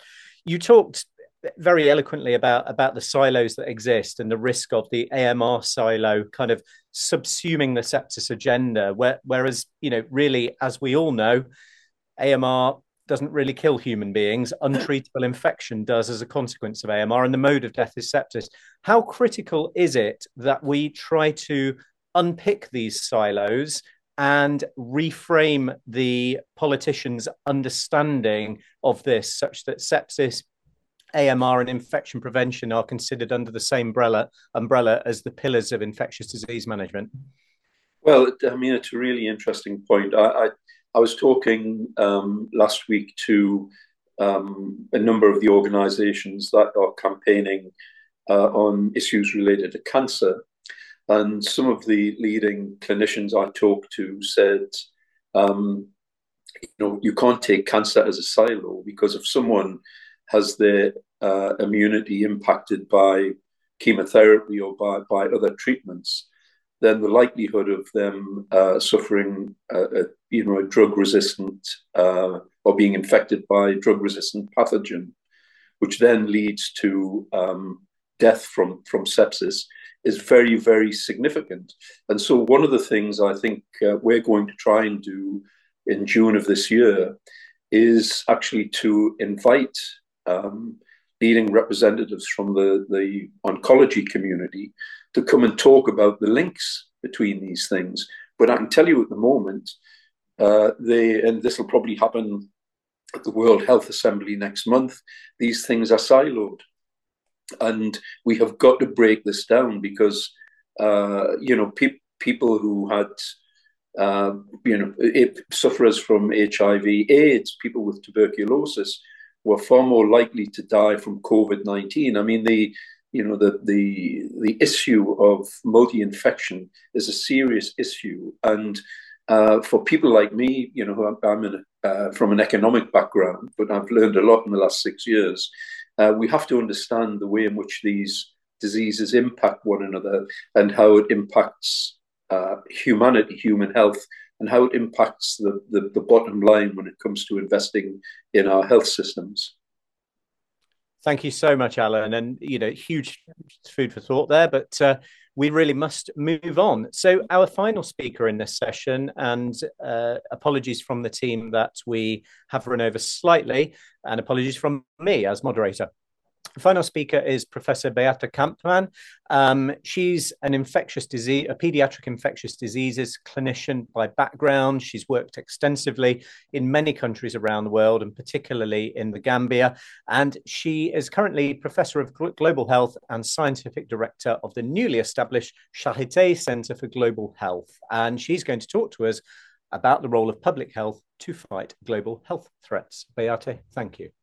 Thank you for this kind introduction and uh, also for the invitation to this incredibly important uh, global context and uh, subject. And Ron, um, it's great to know that uh, Alan is also in Berlin, so maybe we can liaise. So, um, right, so this is um, the topic that I was given by the organizers, and uh, it's a really quite a tricky topic. I decided to present you my view and my experience in research. I'm a clinician scientist in pediatric infectious diseases, and I've spent uh, probably the early phases of my training resuscitating uh, children with meningococcal septicemia on UK intensive care units. But also, I've worked for uh, over 15 years in resource poor settings. And I want to bring a little bit of the flavor of the the understanding and the uh, challenges also that we have when we are trying to translate public health to global health threats. So, um, the first thing to say is we usually start off with personal health because we are physicians. However, what we are doing uh, for personal health also has an impact on public health because from the person it goes to the community, and from the community it's just a question of definition, whether we put the community into the global uh, spectrum or perspective. And that ultimately also relates to planetary health, as our colleague um, has just uh, very eloquently also demonstrated. However, it's a hugely difficult subject to grasp. And for me, things work when I put them into the context of a particular case study. So the case study that uh, I have uh, chosen here is one of neonatal sepsis and AMR, and uh, I hope this will resonate with the audience. Um, as you know, global neonatal deaths uh, are still considerable with 2.4 million, and one of the main causes of neonatal death is, in fact, neonatal infections. And uh, my group has uh, spent some time in thinking around etiology, uh, on the global space is also transmission pathways. And I just want to present you a few snapshots how we've tried to come from the individual patient to the global context in this space.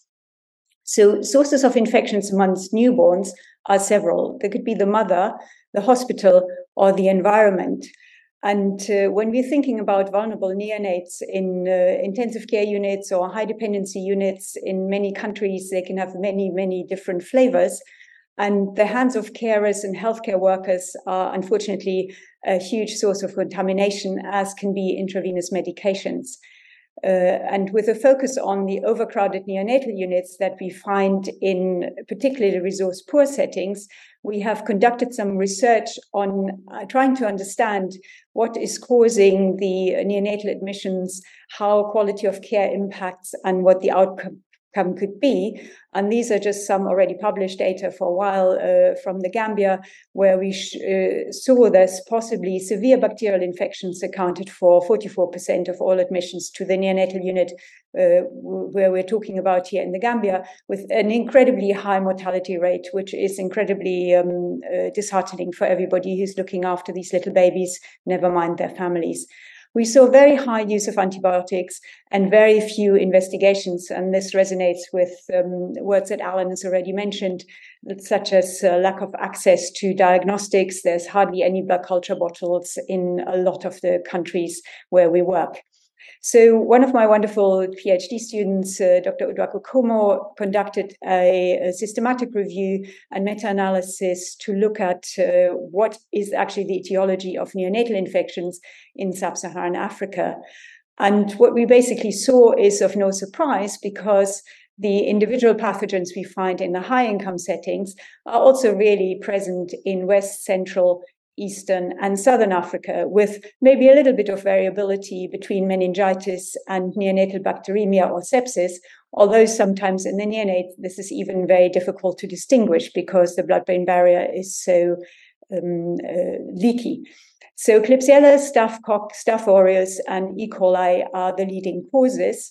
And uh, we looked at um, how these bacteria could also be found in our settings. And uh, we stumbled across a large outbreak of hospital acquired neonatal infections, which we analyzed systematically, also including academic tools such as um, next generation genomic sequencing. And this is where the academic input into the whole field of how we might be dealing with sepsis and how we might be translating discoveries into policy and practice might play a role. So a few years ago, um, we realized there was an outbreak of Burkholderia cepacia in 49 sepsis cases in the neonatal unit. We then did uh, some infection control mechanisms, and uh, that all went away. And then that was uh, swiftly followed by an outbreak of Klebsiella.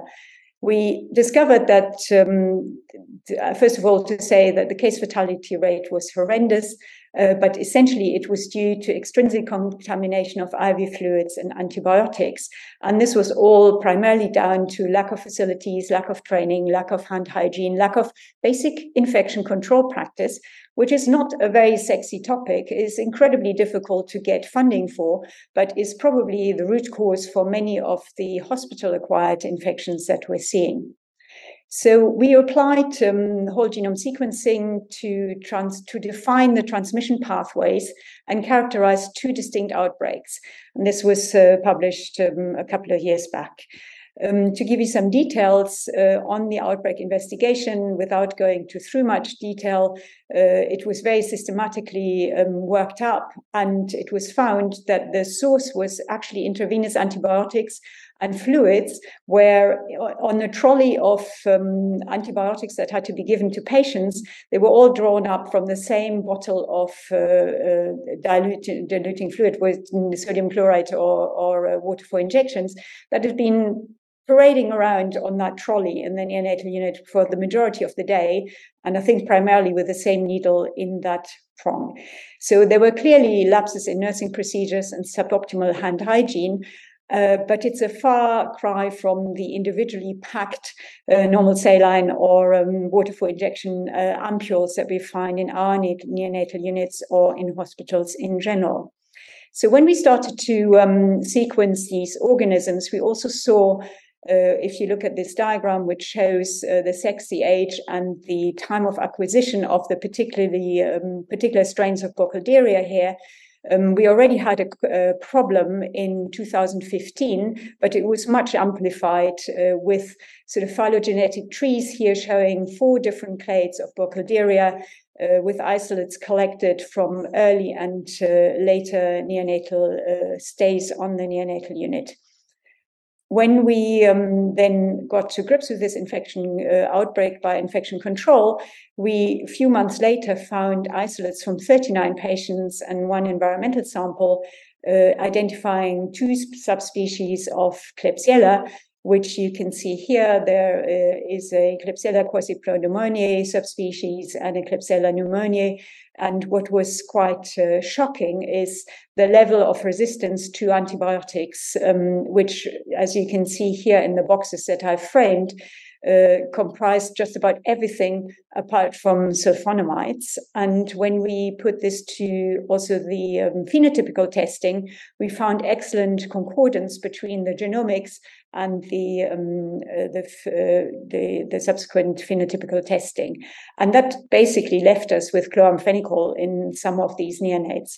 But the mortality rate was so high that most of these babies were lost before any treatment uh, could actually be instigated that might have saved them. So, going back to the personal health, the question then is where do these bacteria come from and what is the role of maternal transmission?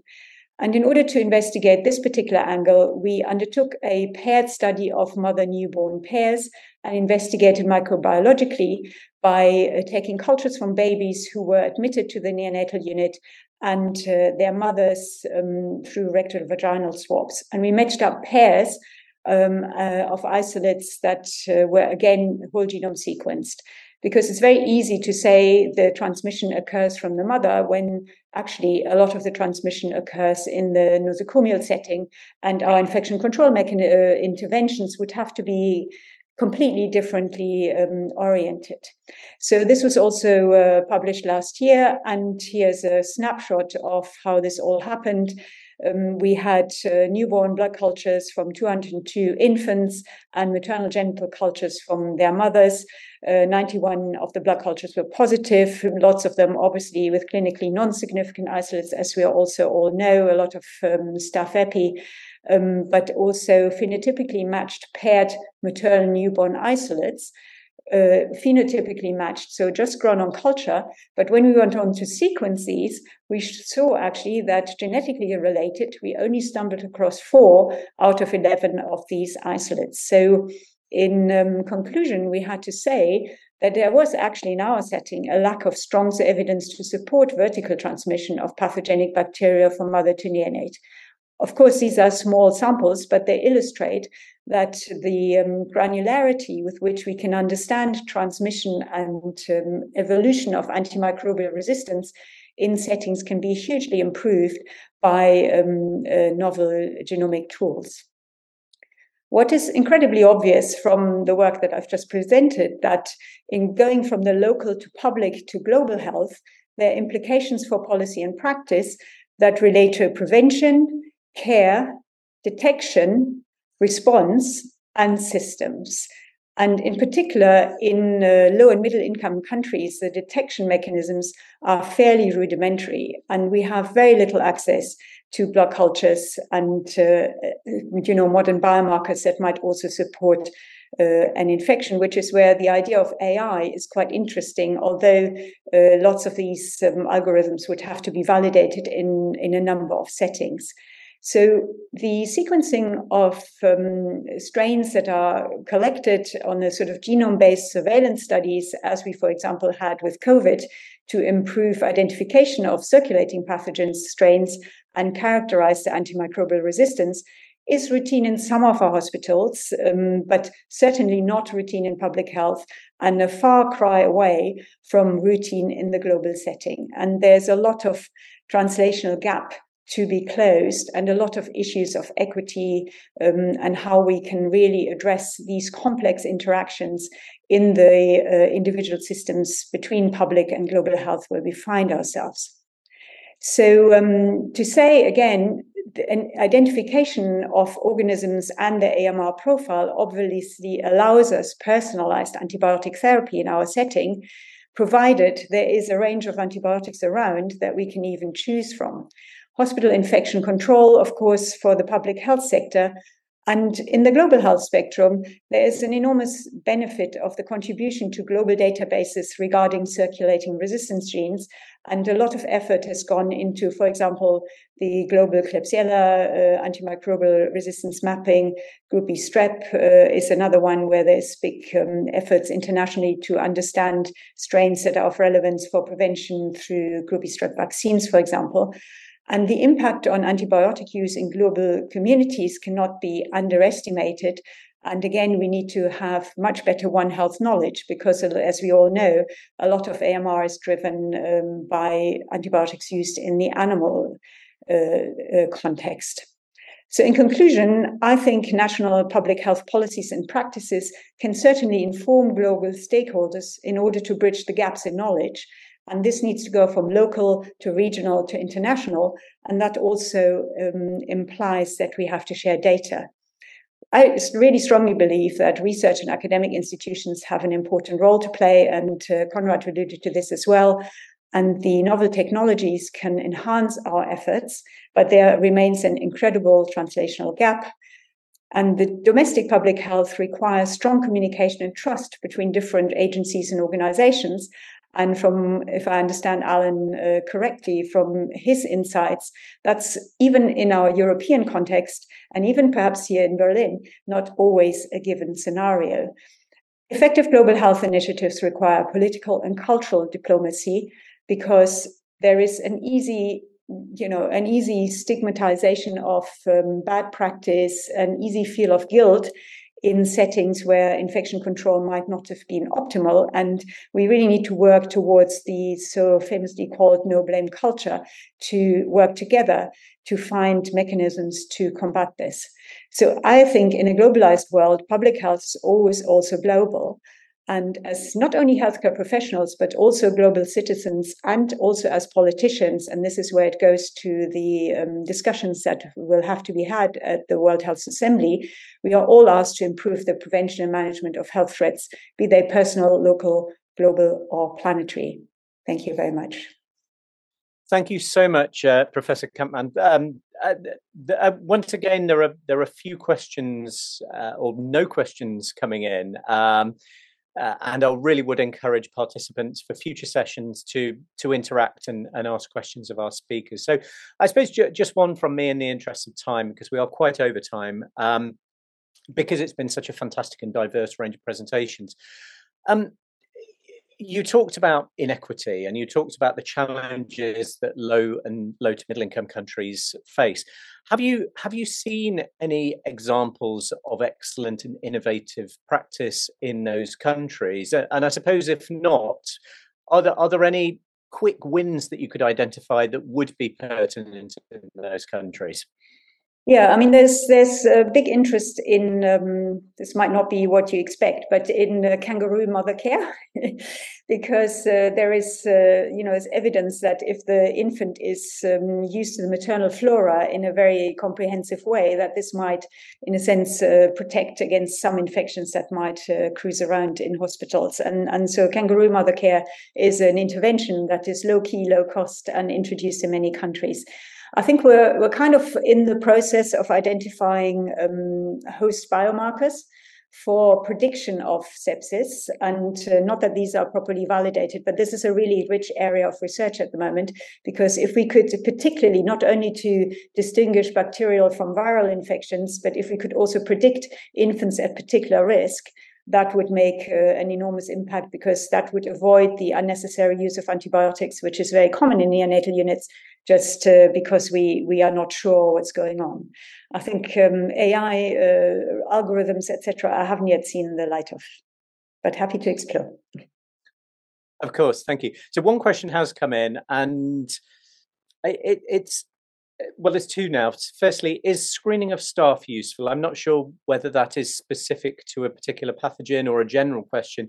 And secondly, how does public health address inequity in healthcare in the developing world under current international circumstances? Well, uh, the second one is really tricky. So the first yeah. one is a tricky one, and we face this, for example, if we've got MRSA outbreaks in in uh, intensive care units, neonat- uh, neonatal units, etc.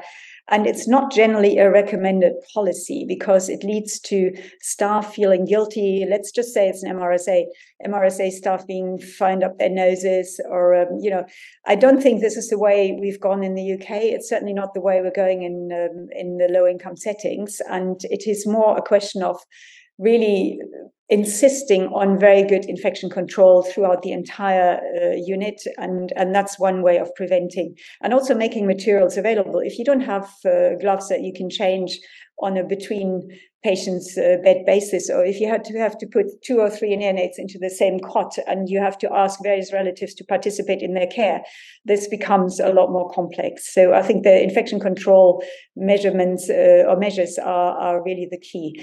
Now, the second one, um, how we relate. Uh, I mean, you know, this is such a big topic, and this is not just an AMR topic or a sepsis topic. I think the the commitment of organizations to improve their public health, um, first of all, data sharing really important in that context.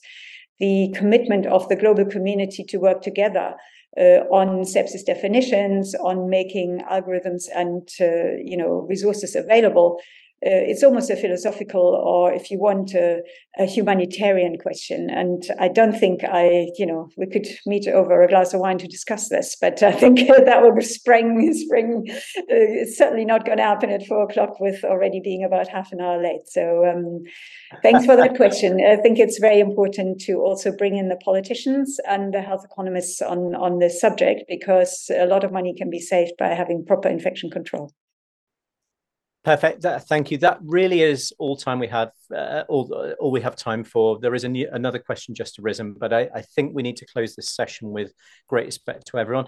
I would like to thank all of our wonderful speakers. I think it's been a fantastic and thought-provoking opening panel, and, and you know, really to summarize the intrinsic interrelationship between infection prevention and control, antimicrobial resistance, sepsis pandemic preparedness, outbreak surveillance, and of course, climate change. And I think this really sets the agenda for a wonderful, fantastically interesting, and hopefully influential two days of sessions. So, thank you to all of our participants. Thank you for your questions, which are now coming in. Unfortunately, we're out of time, and I am pleased to bring to a close the opening session of the Fourth World Sepsis Congress. Thank you. Thanks for listening, and thanks to everybody who contributed to making the fourth WSC possible, especially all speakers, moderators, our amazing sponsors, and of course the scientific committee, led by Imrana Malik, Tex Kissoon, and Marvin Zick. The next session is already in your feed, and sessions 3 and 4 will follow next Tuesday, May 9th. As mentioned at the top, the full release schedule is available on the Congress website. See you next week.